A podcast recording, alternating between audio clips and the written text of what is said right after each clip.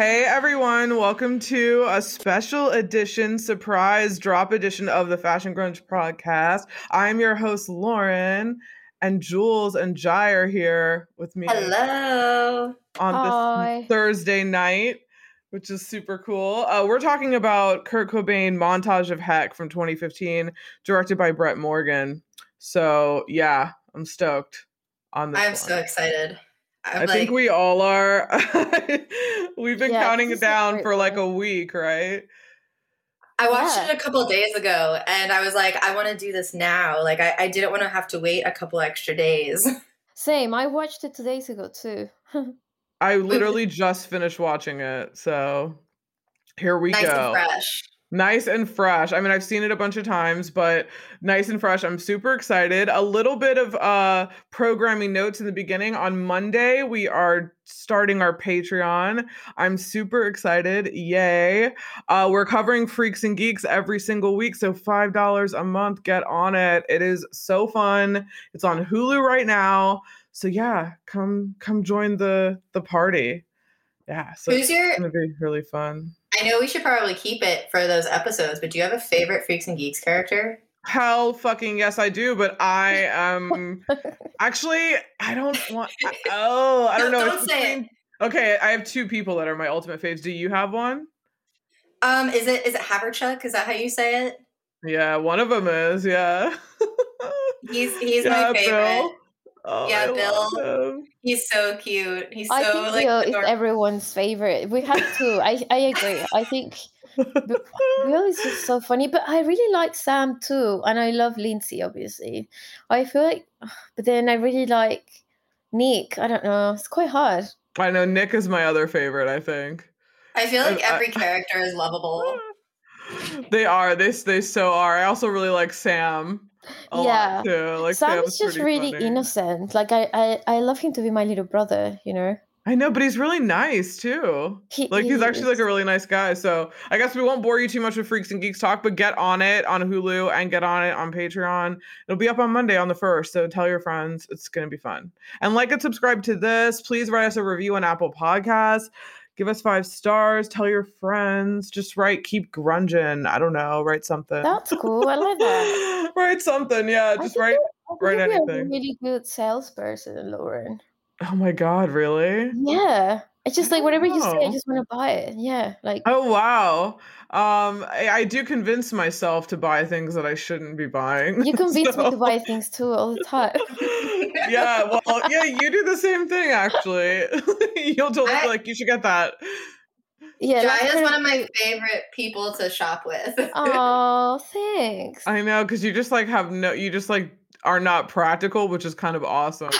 That's what you want in a shopping buddy. You don't want someone to be like, no, you already have a pair of black pants. You'll be like, no, you need these black pants just because. I mean, of course, I mean, there's so many shapes, so many shades of black, you know. So many like, it's, yeah. That's so funny. Have you ever tried to put black on and like it's like probably like dark in your room, it's super early, and then you go out into the sun and you're wearing 4 different shades of black and you're like, God, I'm the worst goth in the history of goths because none of my blacks match. No, actually, that doesn't happen to me. It happens to me. You're like a stylist. You have probably multiple shades of lighting to see what it matches. Yeah, that happens to me all the time. Like all the time. Probably because my stuff is faded. Because I like wash it so much. If it gets gray, it gets like that, you know, washed gray. But yeah, let's get on to the train of the only authorized documentary of Kurt Cobain, specifically not of Nirvana, just of Kurt Cobain and his life, which I'm sure most people listening to this know ad nauseum. I think in my sleep, I could probably tell you everything about this man, which is insane. Or everything I think we know, or what we've been given, I guess you could say. But I want to hear your first impressions on this. Jai, when did you first see this? What's your history with it? I watched it as soon as it came out in London on the premiere night. Ooh, okay. With Matthew. And yeah, I went to the cinema and it was funny because I don't think it was Brett, but there was definitely someone part of the movie who gave a talk after the film. Oh, nice. Me too. It was actually Brett when I saw it. Or maybe it was, but I just don't remember. But it probably was him, right? Who else would it be? Sense, yeah. It was a really brief, like 45-minute chat, and you could ask questions and stuff. Yeah, it was really cool. I watched it in London with Matthew, and first impressions. I liked it. I thought it was a really well done documentary, but obviously, like it's quite hard to watch. Obviously, some scenes are really just hard to watch towards the end. And yeah, totally. I knew that Frances was an executive producer, meaning that she paid for the film to be made. Mm-hmm. And I don't know, I just wasn't ever sure whether really to trust everything I was watching, because I knew that Courtney Love provided all the materials for the movie. So even though she claims she had no involvement besides providing all, like, or giving access to Brett to all the material, like, I just don't believe anything she says. So yeah, she's got a kind of a credibility issue. And I also, I mean, Brett seems like a nice guy, but at the same time, if you're giving all this access, then I can't really trust everything she says 100%, you know? Yeah. Of course, it's not going to make her look bad because she's doing this for him. Like, he's allowing him to make a movie about one of the most famous people on earth. So, yeah. That everyone seems to already know about. Yeah, exactly. It's... yeah, I don't know. I obviously have mixed feelings now, having watched it, like 6 years later, whenever it came out, and then hearing that, like, interview with Courtney as well, which it didn't really help the situation, I don't think. Yeah, it's so weird. Yeah, what about you, Jules? So yeah, I saw this like right when it came out as well. I think we rented it on like on a downloading platform or streaming platform, whatever it came out on, and like I remember having it had a huge effect on me. Like, I remember really? Just being like so pumped up as a musician, like, you know, like when you hear Nirvana, like I grew up listening to it at like 8 years old, and like just like seeing the intro, is it Senseless Apprentice that starts playing in the beginning? I don't remember. So. Or yeah, I didn't write down the... Territorial Pissings. It was like one of those, and like... Oh, no, Territorial Pissings is actually how it starts. Yeah, yeah. It's Territorial Pissings, and like, at that moment, like, and you start seeing like his art, like, I just felt... I like got this like adrenaline rush. And I remember after watching it, like, that night I wrote what ended up being like the single for like the debut album that I put out in 2018. Okay, so, Jules, you were saying that you wrote a song after you saw this that was on your album. As soon as the movie was over, I just had inspiration and like made this song that ended up being like the single for our album. And I was saying, like, it's obviously nowhere near like a Nirvana song, but it's crazy to see how much of like an impact this man has had on literally every musician, artist, outcast in the world. Like, yeah, it's crazy. Yeah, his inspiration is just like I've never seen an artist do what his legacy has done for other musicians. And I think to me, that's like, that was my first take on it. I was like, geez, this guy is like, his genius brain is terrifying. I know, like his girlfriend said, or she's like, it's his sister who was like, I'm so glad I never got that genius. Oh, I thought it was his mom. Like gene. Yeah. Yeah, she's like, cause my God. Yeah. Well, yeah, cause it's, that happens to a lot of, it's happened throughout history. A lot of geniuses end up crazy, you know? Yeah, like super just, yeah. They're so different though.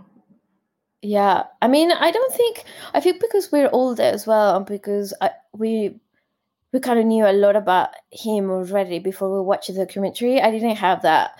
I didn't feel like I learned a lot about him. It was just cool to watch, but I didn't think it was like I learned anything that I didn't know before.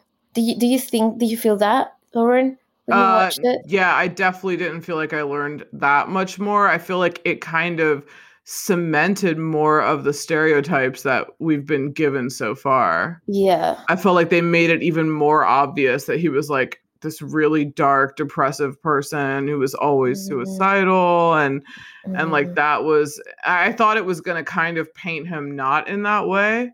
Yeah. But I guess because you've got Courtney and Frances, well, basically Courtney, I guess, like kind of like direct. I mean, obviously we're saying that she didn't really direct it, but she clearly is been given, you know, is giving the license to do it and use his likeness anyway. Yeah. So she's gonna not look at it at all. You know, she's gonna watch it, I'm sure, and have comments. Which I find even more crazy knowing that she was behind it and some of the things that she said, too. Like what?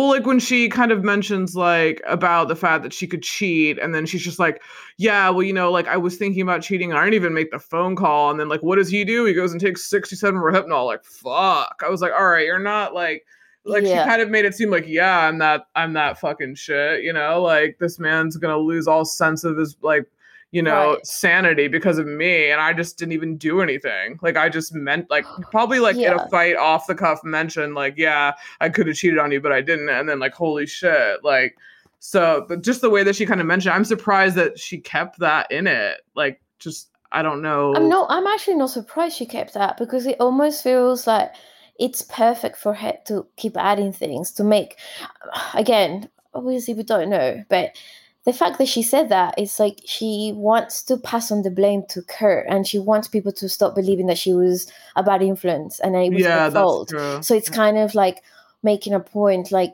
oh, no, that's how fucked up he was, that he would do that just because he thought I had cheated. Yeah. You know what I mean? Yeah, it's just really... It's kind of a shame, which I didn't feel that when I first saw it. Like, I think my first impression was I saw this in New York on my birthday, and I was there with one of my friends who lives in New York, and the director was there, and they did like they were at the Q&A, I think, before our showing, like the earlier showing at like 6, but we had the one at like 9 or whatever, and they weren't going to be there, and we're like, oh fuck, and then they surprised like showed up, and I was like, oh, this is super cool. But, and then they like gave us popcorn and stuff. And I was like, oh my God, I'm so excited. I like anything that was about Kurt Cobain, I like will watch it, you know, like even if it's shitty, like that Soaked in Bleach thing, that like whole documentary that essentially says that like Courtney tried to kill him. Like it's like a whole documentary, like kind of like forged in this weird narrative. I've seen that. I've seen Kurt and Courtney, that one I've seen them. Yeah. Mm-hmm. That guy's name, which is all like super sensational, which we should review. It's interesting, like reviewing and like seeing how they paint this picture. It's always like one-sided. It's like, we'll either get like a very anti-Courtney movie or we'll get a very like pro-Courtney movie. And this was like her side, you know, like this was the first thing that she had like really put out, I guess.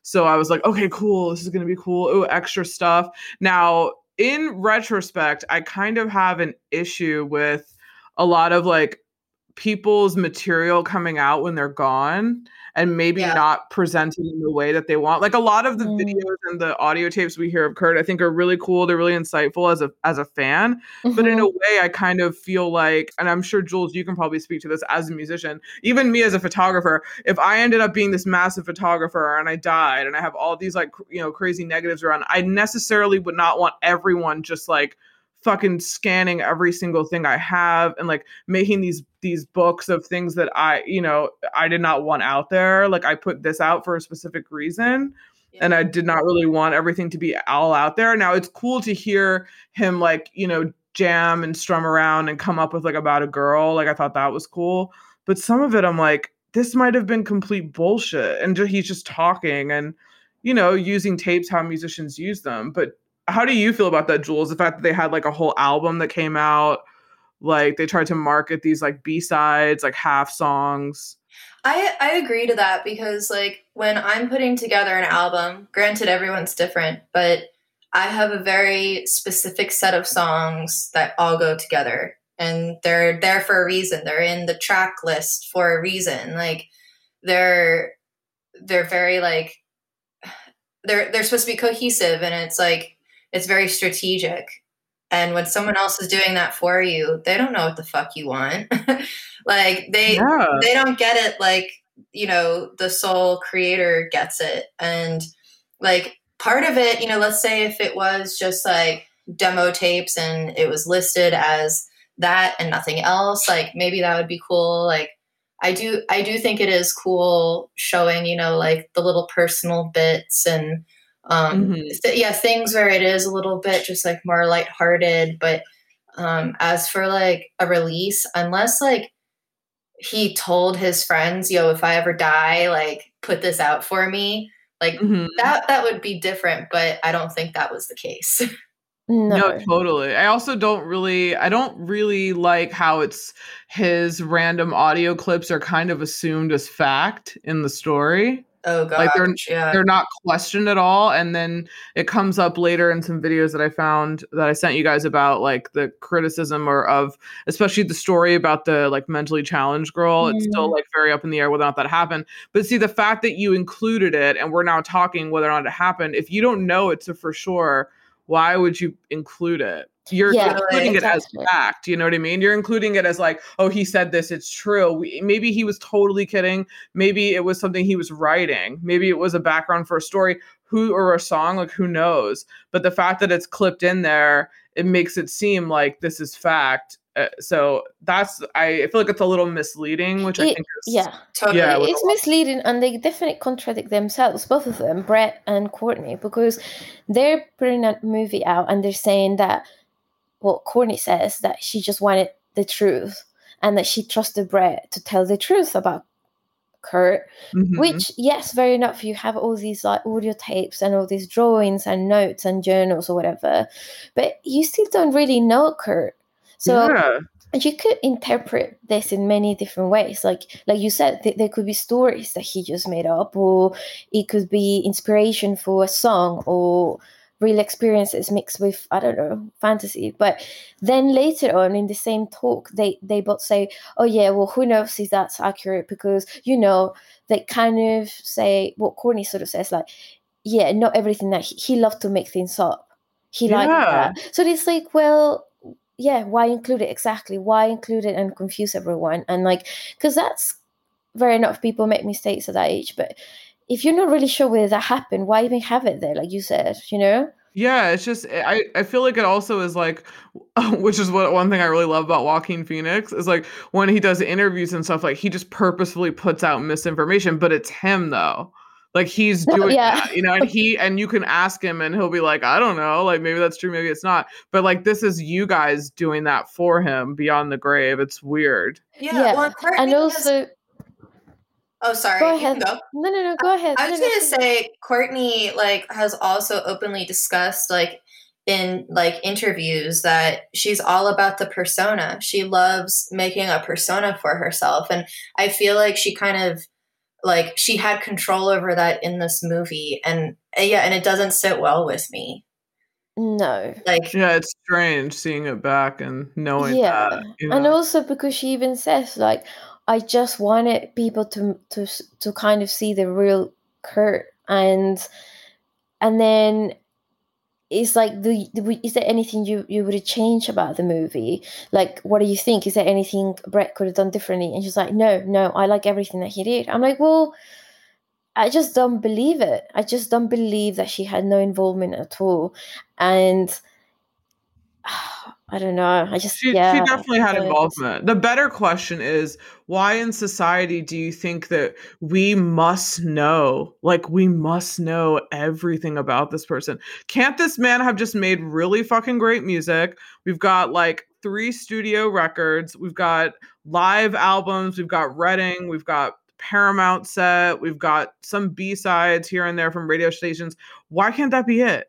The manager just wrote a book, Danny Goldberg, which I just finished, really good. He also said that about this film. He's like, I don't want to say that, you know, I dislike it. He's like, but that's not the Kurt that I knew. And I was the manager for like 3 years during like all the hype. So he's like, you know, I was around him a lot. A lot of things were not even mentioned in this. Like there was an intervention that was really intense that happened shortly before he died. Like all of these things that like they just kind of glossed over into like, all of a sudden it was like, you know, Courtney's doing all this stuff. He's really sad and depressed and he's trying to, you know, like commit suicide, and then maybe it's not. And she's kind of alluding that it's an attention thing, that he did it like as an attention thing. And then they talk to his mom, and his mom is like, no, he's really hurting. Like there's like a whole lot that they've like kind of skipped over. And also that was happening within the band too.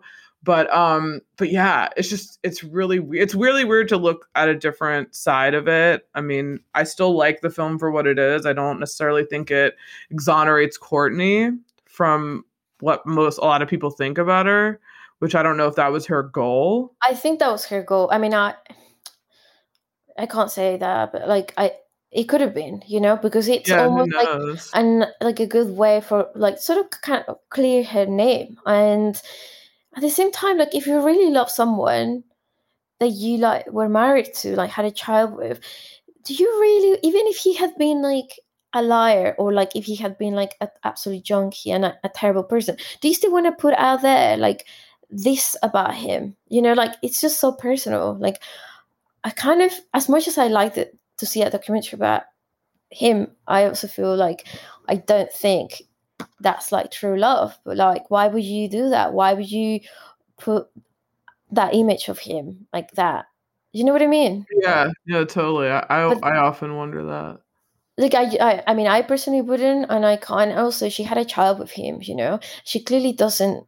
Who knows what her relationship with Frances is? That she felt perfectly okay to put this material about Kurt that was really personal to him. I mean, a lot was like a bit crazy. It was like, I don't think, yes, he did those drawings, and yes, he had all these like crazy, didn't he like used to collect, he was obsessed with babies and fetus and stuff, like medical stuff, right?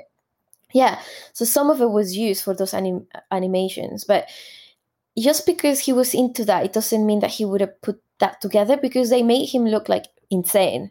Like he was having like dark thoughts all the time, and he was writing and making all these really dark drawings. Like I just think like it's sad like how they edited that, because that was a big question of mine that's missing, is the chronological order. Like you're not saying, you're just showing like, okay, his family home life was messed up, and then they just show all these like dark drawings. I'm like, what if he drew that when he was 25? You're acting like he drew that when he was 10, exactly, because of the result of the divorce. Like you're not giving, like you're telling us the narrative, like you're constructing this person, you know, which is kind of crazy. And I think it's bigger than, just like this movie. Like I think, like you're saying, it's like, why does everyone need to know this man's personal life and his personal history? And like in this era, like it wasn't just Kurt Cobain. It was, you know, it was the pop stars. It was Britney Spears. We saw it with Amy Winehouse. Like these media outlets, they attack these vulnerable artists. Usually when they're this creative, like they are vulnerable people. And like, I think watching it the second time, that's when it like started to get like, it became almost uneasy to watch, because I was like, this is like, it's kind of fucked up how invasive we were as a society. Like I'll be the first person to say that I'm obsessed with him, but like, it's not just one person, it's millions of people. And like to think that the media had everything to do with that is kind of scary. Yeah, totally. Like even now, like they can kind of construct whatever narrative they want. Like, and just from going on different people's, like now it's like a source says like this, a source says that. You know, like now we've all, I mean, whether or not it's true or not, we've all been, I mean, this is like a horrible example, but let's just use it because he's a big star. We've all been kind of painted into a corner from a certain media entity that like Kanye West is very unstable. He's a musician, but we're only getting one side, and the side we get is that he's this one way. Like that's the way that they're manipulating this story. We don't get, you know, we don't see everything. Like he has to come out and say what they're still going to say. Well, that's not true, blah, blah, blah. Like it's the same deal. Totally. I honestly think Kanye is the closest thing that we've had to Kurt Cobain since Kurt Cobain. Yeah, Kanye and Kim are like the Kurt and Courtney of now. Like everyone wants to know what they're doing. it's just a bit more heightened because we have social media now. So people like follow them like wherever they go, you know, Absolutely. Like whatever they do. And they're like mainstream, whether or not people listen to their music, you know, about like what happened with Kurt and Courtney, like they were on Vanity Fair, like people who didn't even listen to their music knew about this like junkie couple, you know, like whether or not you wanted to or not. It's the same way that we're doing with lots of musicians like Kim and Courtney. Totally. That's really crazy. So about I sent you some videos. The first one I sent you was Buzz from the Melvins, Buzz Osborne, who is actually like an old off and on friend of Kurt, and he's in the Melvins. And I think Kurt produced one of the Melvins albums a bit later. I don't know if he's actually credited, but I read that in the manager's book. So they were off and on collaborators. Dale, the drummer, was also a drummer in Nirvana for a little while in the late 80s. So they've kind of been in that orbit, and they do not really like Courtney, as a lot of people in the other side of the circle don't. So like, what did you guys think about that video? They kind of comment on the film as a whole. I really wish that so I totally respect their opinion of thinking that the documentary was bullshit. I think those were their words. But the only thing that I really wish was okay, well, if it's bullshit, tell us your side. I just feel like they kind of criticized it and then left it there. It was almost like a subtweet, you know? They might be afraid of a lawsuit. True. I don't know. Cause yeah, I don't know who owns the likeness to be it's not they're not stating we're all stating our opinions. They would be stating it as some kind of fact, I guess, if they came out and said something, I don't know. But then of course they didn't know him in those pivotal years, which is what when everyone wants to know about him is when he was essentially tied to Courtney. Yeah. And think about it. I can't diagnose Courtney, but it seems like when he was with her, he was isolated. Mm-hmm. And so who's going to be able to be there and help him if he's isolated and fucked up on heroin? I was going to say, and if you're not doing heroin, why are you hanging out with people doing heroin? You know what I mean? Yeah. It's not, that's why Dave Grohl, I think, wasn't involved. I mean, I think hasn't really done any type of drug since he was 20. So he was literally a drummer in the band. Chris was married at one point. I think he talks about how he's I went to set up a home, I wanted to make a home for myself because I had somewhat of a broken home. And then it was Courtney came along and she was doing drugs. So was he. That was a big, he's I couldn't compete with that, essentially. What am I going to do? Yeah, I bet Dave doesn't want to ever or hasn't talked about this and didn't want to be part of it because I have a pretty good feeling that he does not like Courtney Love. Yeah, they've had a kind of somewhat of a, was it at the Hall of Fame that they had that public kind of reconciliation? Did it? I don't know. Yeah. I think it was the Hall of Fame. Yeah. Or something. Yeah, it was something where they were on stage and I think I got together and people were oh, they're but it was very they hugged it. I mean, I have not seen a joint interview come out or anything since then. I think it might just be for the cameras or something. It was a night where St. Vincent and Lord played that was Nirvana song. That was sick. Oh. I remember watching that. Yeah, they somewhat, I guess, got back together in public, so people would stop being what the fuck. But I also, that was one of my last notes of my first impressions was where's Dave Grohl?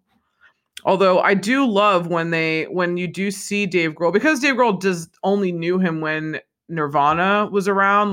Chris has a way more rounded, he's friends with him, they were from the same town, and so he has a way more well-rounded perspective of him, and I think Dave really connects with him on a music basis because they used to share songs back and forth. Dave did a bit of writing. He also showed him some Foo Fighters stuff, so I love when Dave talks about him because we just get the music, and honestly that's all I care about. Totally. I just care about how was it being in this fucking amazing band with all these cool people, that's what I want to hear about, and stories about shows and writing certain songs. That's what I really care about, which I realize as I've gotten older I don't really care about. Not that I don't care, but I don't really want to get into their personal life. I don't know what side this is all coming from. I don't want to have this weird judge like this weird cloud over this guy now, you know?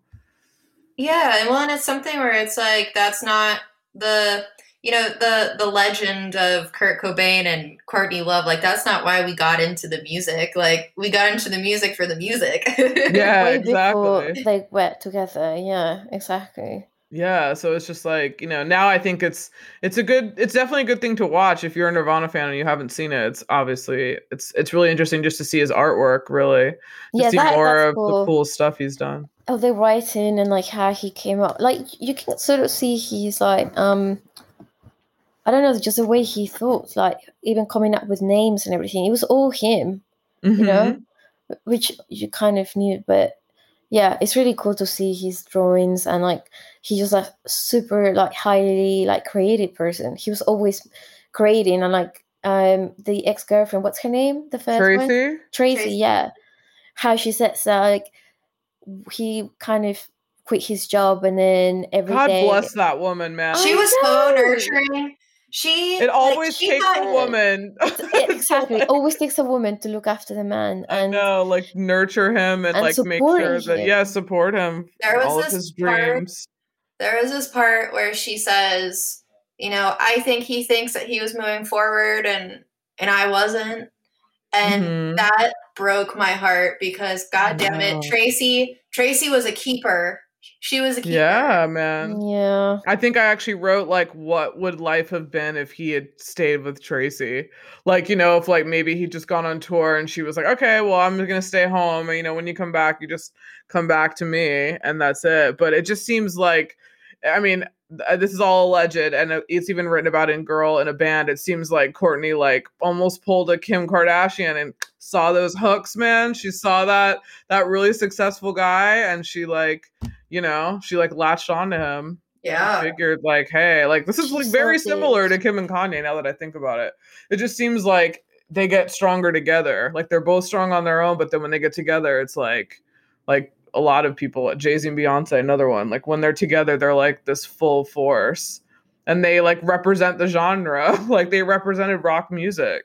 Yeah. Totally going back to like all of the artwork. I feel like I almost like this movie more as like an art movie as opposed to a documentary.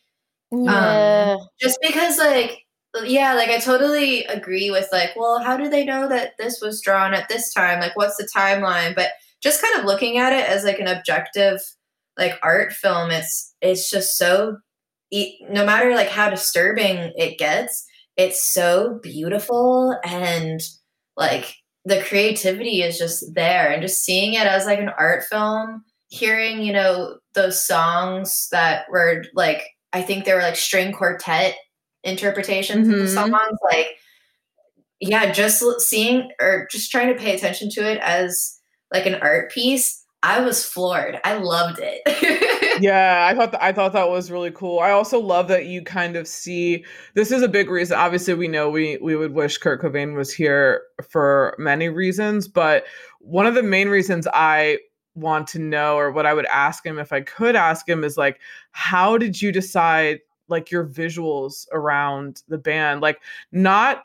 And I hate to make this comparison because they are kind of mortal enemies. But I just recently watched a documentary about Axl Rose, and he was also very insanely involved with the aesthetics behind everything, behind every video, every photo shoot, everything, to the point where the band just kind of let him do it. You know, like, all right, dude, just we'll show up, whatever you want to do, however you want to present it. I just love the way that Kurt's art and even his journals all factored into the way that they packaged Nirvana, you know, like I love their mm-hmm. album cover transitions. I love how it goes from like a grungy photograph to like a statement on like corporate greed as babies and like an American kind of consumerism. And then it turns into like his own artwork on Incesticide. And then it also turns into like rebirth and like regeneration on In Utero. And it's like, you can see like where his mind is going and all these different, like, that's what's so cool. That's what I want to ask him about. It's like, I love all the different art phases that go into the music and then go into like how it's packaged and the merch. Like the merch is dope. Yeah, he did. I mean, he did all of that. He did everything. That was all him. Cool. Yeah, it's really cool. Another thing that I really enjoyed about the movie was hearing him play these covers, like Beatles and what he did David Bowie song. The Man Who Sold the World. But no, I meant in the documentary, they didn't show that one. I don't think. No, I think it's And I Love Her, and there's five. I think there's five that are not his songs. I thought that was really cool. Yeah, it is really cool too. Yeah, it's really beautiful. Like, cause of course, like he's not going to be listening to his own music. He was into other stuff, and that was cool to see. You know. I also wrote when I guess we'll get into the film unless anyone has. Do you have anything else to say about those videos I sent you? Well, it's probably not much else. We already talked about it. Well, yeah, I don't like Courtney Love. I guess that's she's supposed to have a memoir, which I definitely want to read. Do you? Yeah, dude. I want to know everything, man. Real, not whatever. But then you don't know whether it's fiction or. Yeah, but I'm just curious. I just don't believe anything she says. So, like, I can't. I hated that interview. Sorry. Oh no, it's okay. Yeah, that bit. I think it was the last or the second one that you sent, where is the interview with both of them. The one at the and then she cries when she's like at the beginning. Yeah. I'm like, I don't buy it. You don't. These tears are not real. You just want. I don't know. That could be real. Who knows? No. You could be sad about it. No, you're thinking no. No, I don't think she. Yeah, I'm sorry. I just don't believe it. But obviously that's just me. It could be real to her. But what is real to Courtney Love and to, like, what is reality versus her reality? I know. But then I also wonder about her, like, what if I'm trying to also put myself in this position that, like, I mean, I could never imagine being with someone like who's a massive rock star and you're in the same boat and you just kind of get branded as this like bitter widow, you know, like, I don't know how much of it she leans into because she's like, fuck it, you guys are going to think this way about me anyway, so I'm not going to waste my time trying to, like, you know, pretend like I'm this good person because you're always going to see me as like this junkie who like drove my husband crazy. Like, that's how you're going to see me no matter what. That's how I feel like she's probably thinking, but I mean, yeah, who knows? Maybe. So maybe she's like, I can tell you that, like, this was not my fault all day long, but you guys don't want to believe that. It's almost exactly like with Britney Spears. Like, you guys just don't want to believe that. You've already, like, been told that I'm this one way. So even if I tell you that I'm fine, which is what's happening, like, obviously Framing Britney Spears has come out, and I think we've all watched it. You know, a lot of people, even in the music business, have watched it anyway. But it's like, even now people are looking for, like, secret messages in Britney because they're not believing what she's saying. How do we know what she's saying is real? Is she leaning into what you already know? Is she trying to go against it? Like, that's the thing. It's like, you just don't. That's why I cannot wait until Britney Spears tells her story, like, from her own mouth. Oh my God. I really cannot wait for that day. But yeah, with Courtney, that's the thing, is I never know. Maybe this book will be the truth. Maybe she'll feel better writing that instead of people looking at her. Like, who knows, you know? Yeah, I'm just curious. I've been defending Courtney Love for years. Like, I've almost ruined relationships over trying to defend her. I had a bandmate. He's no longer in the band, but when he was, it wasn't because of Courtney Love, but it almost was because of Courtney Love. Really? That was like what happened? Yeah, we were in, I think, is it Union Station in New York? Mm-hmm. Is that what it's called? We were in Union Station and we were talking, and I was like, I love Courtney Love. Like, I think people shit on her. I think she's a strong woman and she says what she wants and people don't like her because of that. And he was like, no, like, she killed her husband. And I was like, you can't believe that. Like, you don't know. You were not there. And I would just defend her and defend her. I would get into riled up fights with my bandmate about it. Oh, wow. Oh, wait, is this in the train station? Is this Penn Station? I know we said Union Station. And people might be freaking out right now thinking that we don't know. Sorry. Yeah, Penn Station. The train station. Okay, cool. Sorry, I'm not from New York, so I get No, it's cool. It could have been Union Square. That's why I'm like, wait, she's talking about Union Square or Penn Station. Yeah. We know, people. We know. I was at Penn Station and, like, you know, like, walking in different direction because I was, like, angry and, like, you know, and it's just crazy that, you know, someone's life who we don't even know just like riles us up so much. And like, I used to be a huge defender of her, and, you know, like over time, you know, I still think people are complex, and like, I feel like I can't say I hate her, but I definitely don't trust her judgment anymore. Like she's just done things time and time again where like, okay, like I've defended her, but as time has gone on, like I've learned that I don't know if I can trust her judgment. Yeah. It's just, there's been a lot that's even happened post, I mean, you know, even post way after Kurt Cobain died. And it's been what, like 20 some years? Yeah. It's been like 25 years, I think. 23, something like that. I don't know.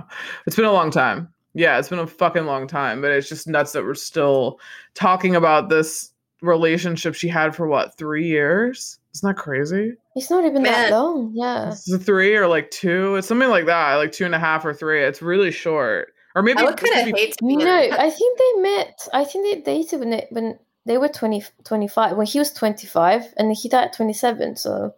Yeah. What? And she's a bit older, right? There was one thing that I really liked in the interview that you sent us with the director. She was talking about how, like, that age, like, there's so many different phases of love. And she was talking about that age when she was with Kurt. Like, that was, like, the, like, crazy head over heels, like tear each other's skin off type of love. And like, I do think that is like pretty accurate, like saying that there's these different phases. And I think maybe that's why we really like it. Like, because that is one of the most exciting, you know, parts of being in love is like that young love, but you're like, you feel like you're old enough, like to have the freedom. And, you know, things still feel new and exciting when you're that age. And like, I don't know. I did like that. I didn't need to know that they made a sex tape, though. I know. And then she was like, she's being coy about it. This is probably I have to say hot take early. This is probably the only rock star couple that I do not want to watch. Want to watch it either. At all. No. Mm-mm. I am not into it. I agree with you. Yeah. And I love how she was like, he thinks he's so cute. And like, I love the way he carries himself. He's like cuter than Brad Pitt. I was like, all right. Oh, okay. Now this is 1994. I don't know if I can take any Brad Pitt slander. I don't know. I don't think I would enjoy watching it, but I'd watch it for science, you know? For science? We're not getting Pam and Tommy. I'll just say that right now. Like, that is not what we would be getting. I do not want to know, or we would not be getting, like, Brad and Angelina either. So, like, there's just, I would not enjoy that. We wouldn't even get, like, Axl. I mean, we wouldn't even get like an Axl. Was it what's her name? Erin Everly? Is that her name? The one he married? Dude, some model that he married a long time ago. Another weird ass thing that was in that interview is they asked, who is filming all of the super intimate personal footage of you guys where she she shows her boobs to the camera. I know. I don't need that. Courtney Love's ex-boyfriend. It is her ex-boyfriend. What? And she's the one who? Literally. His name is Eric. You mean the guy from Hole? Eric Erlandson? Erlandson? The one who dated Drew Barrymore? He also dated Drew Barrymore in the mid-90s. He's in Hole. Maybe, he was sitting there at the apartment. Yeah, so he would videotape them while she's saying, no, you can't go here, Kurt, because you're going to cheat on me. And then you're going to be sensitive and be like, how will we tell Courtney? And when I found that out, I was like, that's fucking creepy. Like, that your ex-boyfriend is like filming all of this personal stuff. Yeah, he's one of the founding members of Hole. Damn, I like didn't make that connection. Yeah, he also dated Drew Barrymore. There are a lot of photos of them together, and like I think I want to say like 95, they went out. Yeah, that is really fucking weird. I saw that in one scene. He was sitting on the couch, and I was like, okay, he must be filming this, because I was like, damn, they had a video camera. They're like filming everything. I was like, that's money. Like back in the 90s, that's like $1,000. Like to have like home video, like to be filming a lot, you know, not just like special events, but like all the time. I think it's super crazy. Yeah. So do you have any other notes about the videos I sent you? I'll just get into the film here just a little bit. I have a lot of notes, but yeah. So the way we open it up is his, I believe it's his aunt, right? Saying that, or no, not his aunt. It's Chris. Sorry. It's Chris talking about like the themes of his art. He's like, it's all there. I'm not even going to like tell you what it's about. 'Cause you can tell like what he's thinking. He was like, you didn't think about it then, but like he was there, he was saying it. Mm-hmm. Yeah, almost like we were talking about the Britney Spears thing. We're like, holy shit, she's been telling us this whole time through all these songs. True. Yeah, it's true. I was like, God, we're gonna go back to listen to like all these people's music, and we're like, oh shit, they're totally telling us all this from the start. And then I thought that was cool how it introed into Territorial Pissings, which is a great song. I think Scentless Apprentice is at the end. Yeah, I think, right? I know we were talking about it earlier. And I also love how it starts in with the song and then it just like strips down to just the vocal track. Oh my God. And like, oh really God, cool. His voice is like, yeah, his voice is just haunting. His voice was everything. Yeah, it's just so good. I love the way he sang as well. It wasn't just his voice, just the way he sang, you know? Yeah, it's really, really cool. And then, of course, we get the home life scenario, which is crazy. They had a lot of home videos of him, too. I have a lot to say about him. What? So, like, it's mainly about, like, his father and the stepmom. I have like, a note about that, too. It's, yeah, his home life, it just seems so sad because at such a young age, like, it obviously seems like he has some sort of, I know they gave him like Ritalin or something like that, but with kids like that, what they really need is just like some type of structure. And he was just being jumped from house to house. And it seemed like no one really wanted him. And first the dad seemed like an asshole. And I feel like that really hurt him. And I think the stepmom was worse. Like she pushed him away. Uh-huh. Like in the video, he was like, she was smiling, but it wasn't like a friendly smile. It was like an uncomfortable smile. Like cameras are on me, and she knows. Yeah, and like it's that stepmom I think has a lot of issues, she created a lot of issues for Kurt, and I just feel so bad for him. Like when you hear him say, I wrote the same thing. Like when he sings, he's like, I tried hard to have a father, but instead I had a dad. Like, damn.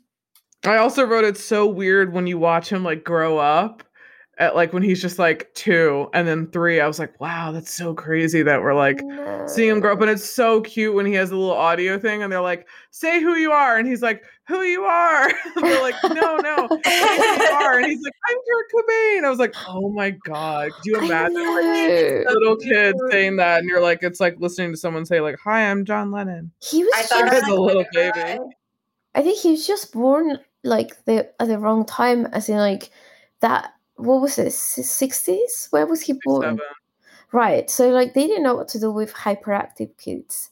They didn't know how to deal with them. And think about that too. When you get prescribed Ritalin at age 8, what the fuck does that do for brain development? Exactly. Which they don't even know or care about because they are just trying to give you whatever you have, like whatever they can, just to stop the that activity. But then you get them hooked on this type of speed, which is now like Adderall, essentially what it is now. But I also with the same thing that at 9 his parents divorced and then he went and lived with his dad, and the stepmom had step siblings, or he had like step siblings to deal with that the mom had too, I think, and then they had a kid together, so they're like other children in this house. And I also wrote, the stepmom said that he wanted to be with his mom, and the way she looked at the camera, like he wanted to be with his mom and like she wouldn't have him. 'Cause she totally like blamed, it looked like she blamed Kurt's mom. Like he wanted a whole family and then she's like, his whole family rejected him. I mean, like, what's he supposed to do? I was like, you fucking are part of the family. Yeah, exactly. Like, what the hell? Like you're essentially saying like, yeah, well, he was rejected. I was like, yeah, well, then why did you tell the dad to pack up his shit and then drop him off at the mom's house again? Like, you obviously told the dad, like, get him out of here. Like, I don't want him here anymore or something, because that's kind of what it made it seem. That is, like, too much for anybody. Like, yeah, what do you expect? Do you expect this kid to just be like, okay, And we're like, no. And he's like, what, like 14 at this point? He was in 8th grade, I think they said. That his dad like packed his stuff and then just dropped him back.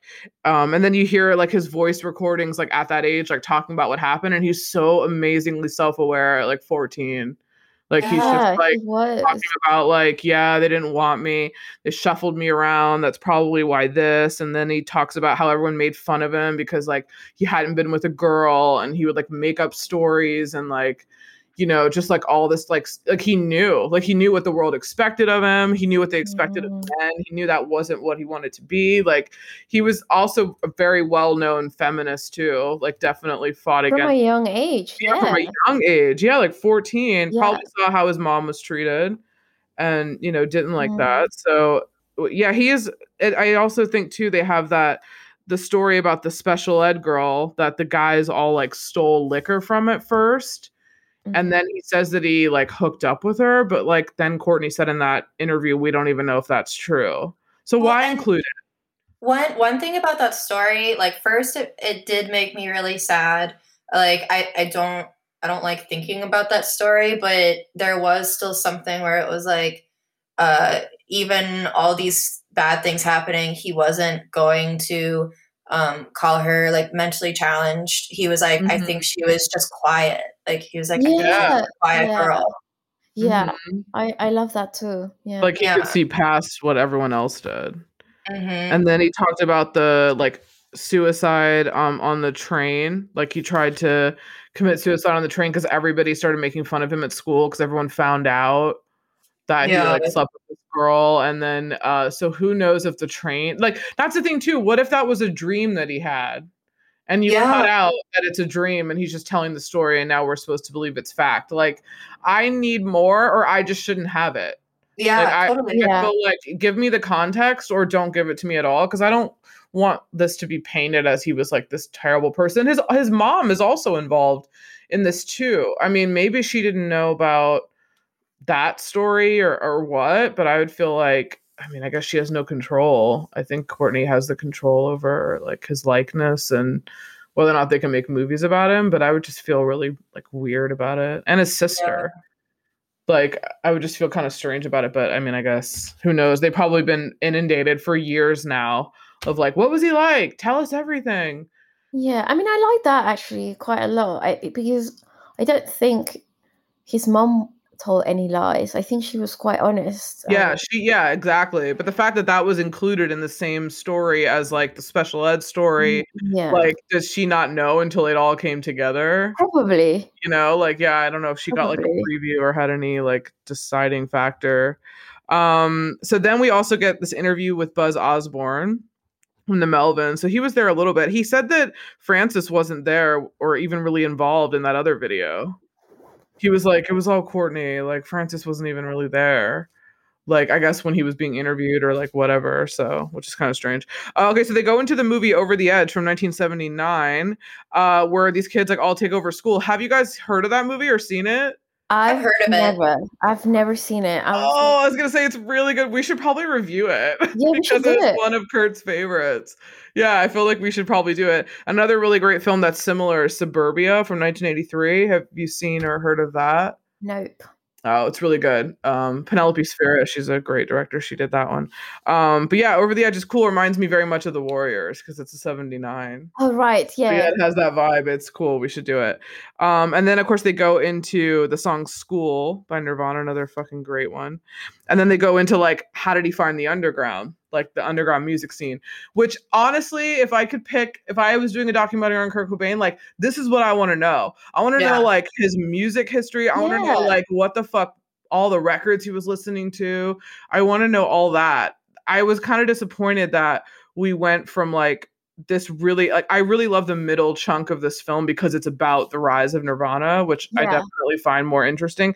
And then of course, when Courtney comes in, I love that the tone just gets like, fucking like a lead balloon, like pfft, like it's like, and then Courtney showed up. I was like, wow, so it looks like everything was going great.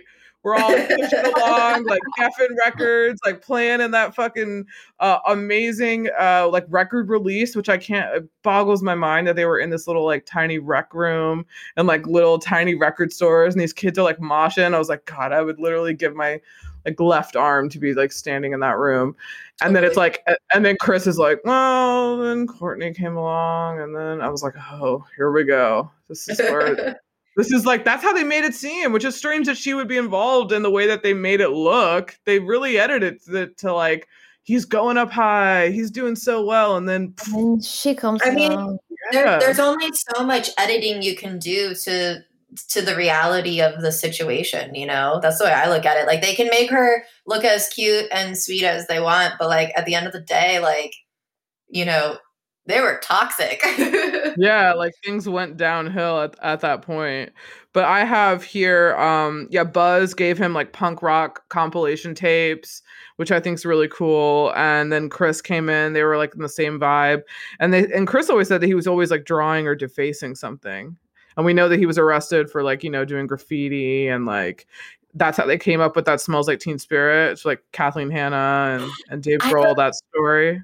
I have a question in my notes for you guys. Yeah, what's up? Do you remember the first time you guys saw the music video for Smells Like Teen Spirit? Yup. First time. I don't think I remember it first time. I remember it like that year. I just remember like I was really young. I was going to say I was like 10. I remember seeing it on TV. Yeah. And on MTV on the weekend.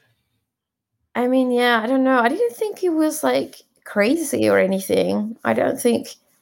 Because also at this point, I already knew so much about like Jim Morrison and Janis Joplin and Jimi Hendrix. So I wasn't like shocked or anything. You know what I mean?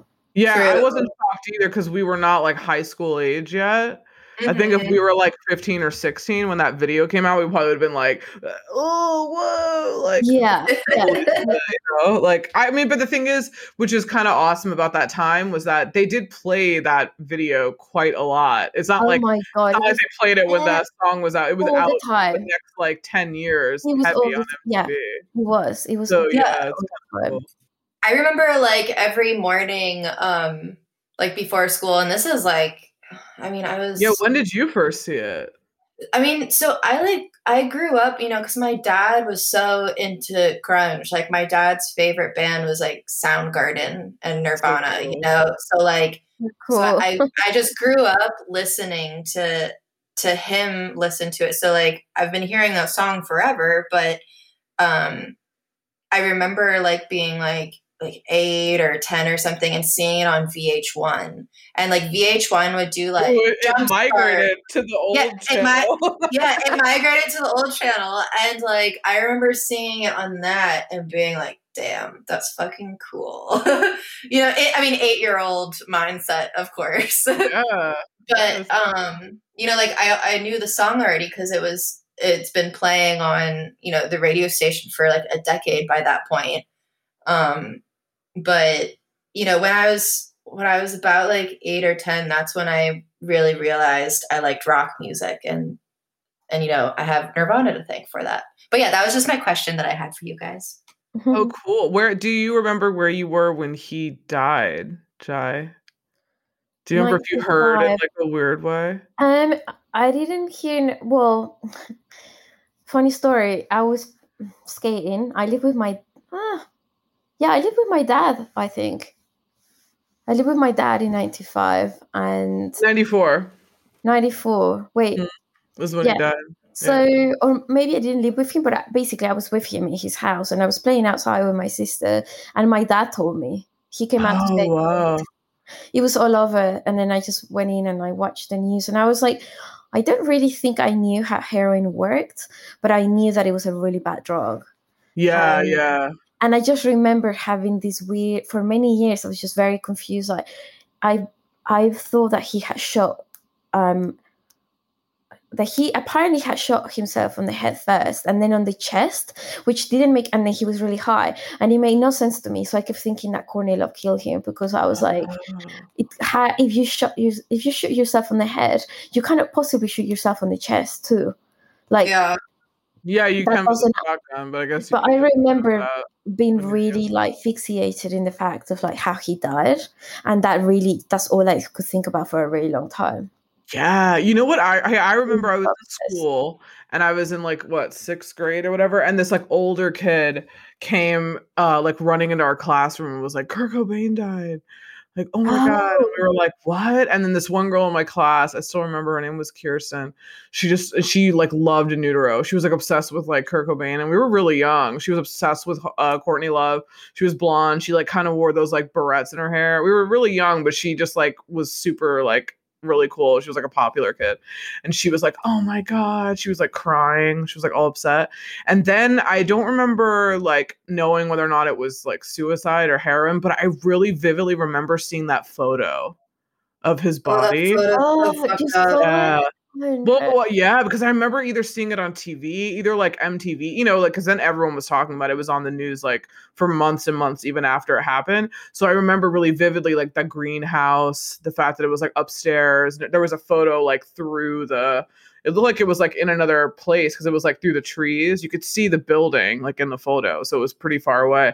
And you could just see like his shoes. And I had the same shoes at the time, like the Chuck One stars. And I was like, oh my, it just like was really crazy that they had, like it was public. Then they released more photos of the crime scene, I think like recently, which I thought was really tacky and like fucked up. But I don't know. I think it was like unsealed for some reason because it'd been so many years. So it was like a standard procedure. But the fact that it was public record and like people were like printing it out, and I was like, I don't want to see like. Yeah, you know what's really insane that happened, and that the news really shook me because I was so young and I had an experience. I mean, of course, you know that Janice and all these other people died tragically, but that didn't happen in my lifetime. So this is the first like famous person that I knew who died in such a tragic manner.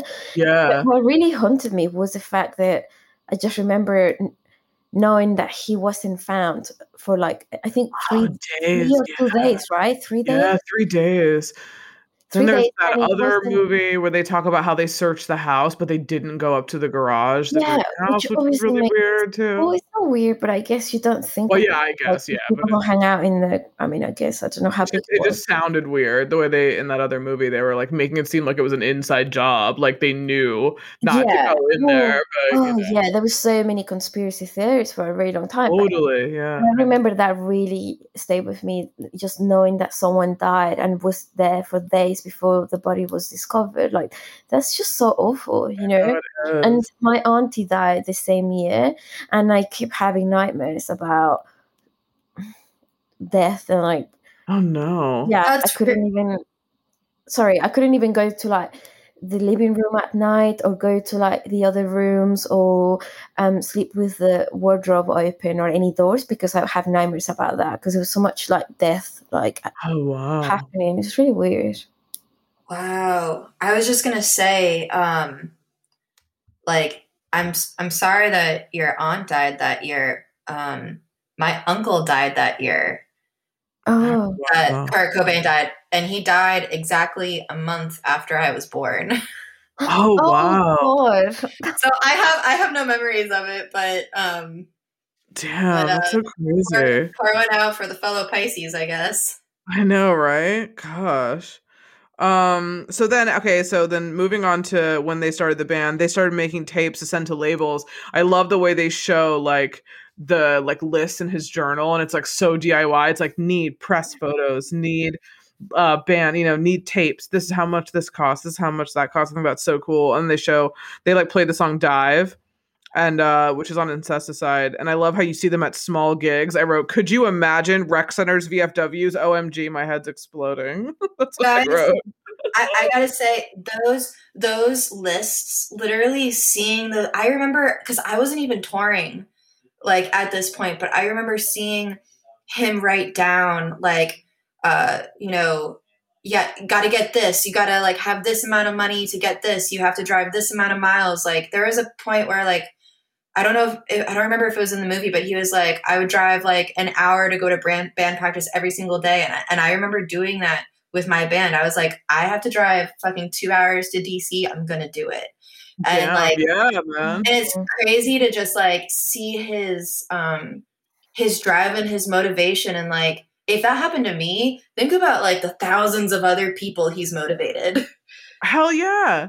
And I love the way that the media, well, not I love in our sarcastic way, I love the way the media is like, tries to make it seem like, oh, he couldn't handle this. This fame was the last thing he wanted. And this is what I agree with Courtney on. She's like, no, fuck that. They wanted to be famous. Like, it's in his journals. Like, I want to, he even says, like, I want to make a living. Like, I don't want to be like, obviously like massive, but I want to be able to like feed my family, you know, like this is what I want to do for a job. So I don't have to do anything else. So clearly I'm not trying to run away. Like, it's not like people came to him looking to give them label deals. And he was like, no, we just want to like hang out in Aberdeen. Like, no, clearly like they got on a label for a reason, and he sent his tape out. But I think Courtney in one interview, is it in this one where she's like, he begged, he like wanted to be famous so bad. Like he begged people like I'll pay you, like fucking just put me out. Like, I don't know if it's this or if it's something else. Is it this? Where she says that? I don't know. It might not be this though. I don't think so. No, yeah, she just that leaves a bad taste in my mouth hearing that.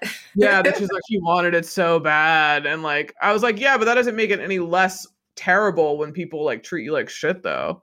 Like, yeah, he wanted to be famous and make a living at his art, but he definitely didn't want to be like scrutinized and turned into like, you know, a commodity, which is what happens in music when you make tons of fucking money and people are buying all your shit. But and then I wrote, enter Tracy Miranda, the savior girlfriend.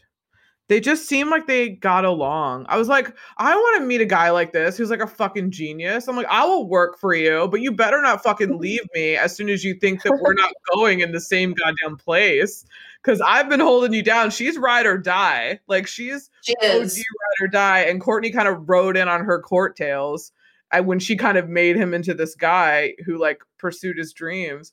It also very much seems like, I think Noel Gallagher also has a similar story in this amazing Britpop documentary where he talks about like he was looking at, I think, the Smiths on Top of the Pops, and he was dating this girl and he was like, I'm going to London. And she's like, okay, well, like they're in Manchester. And she's like, well, I have a job.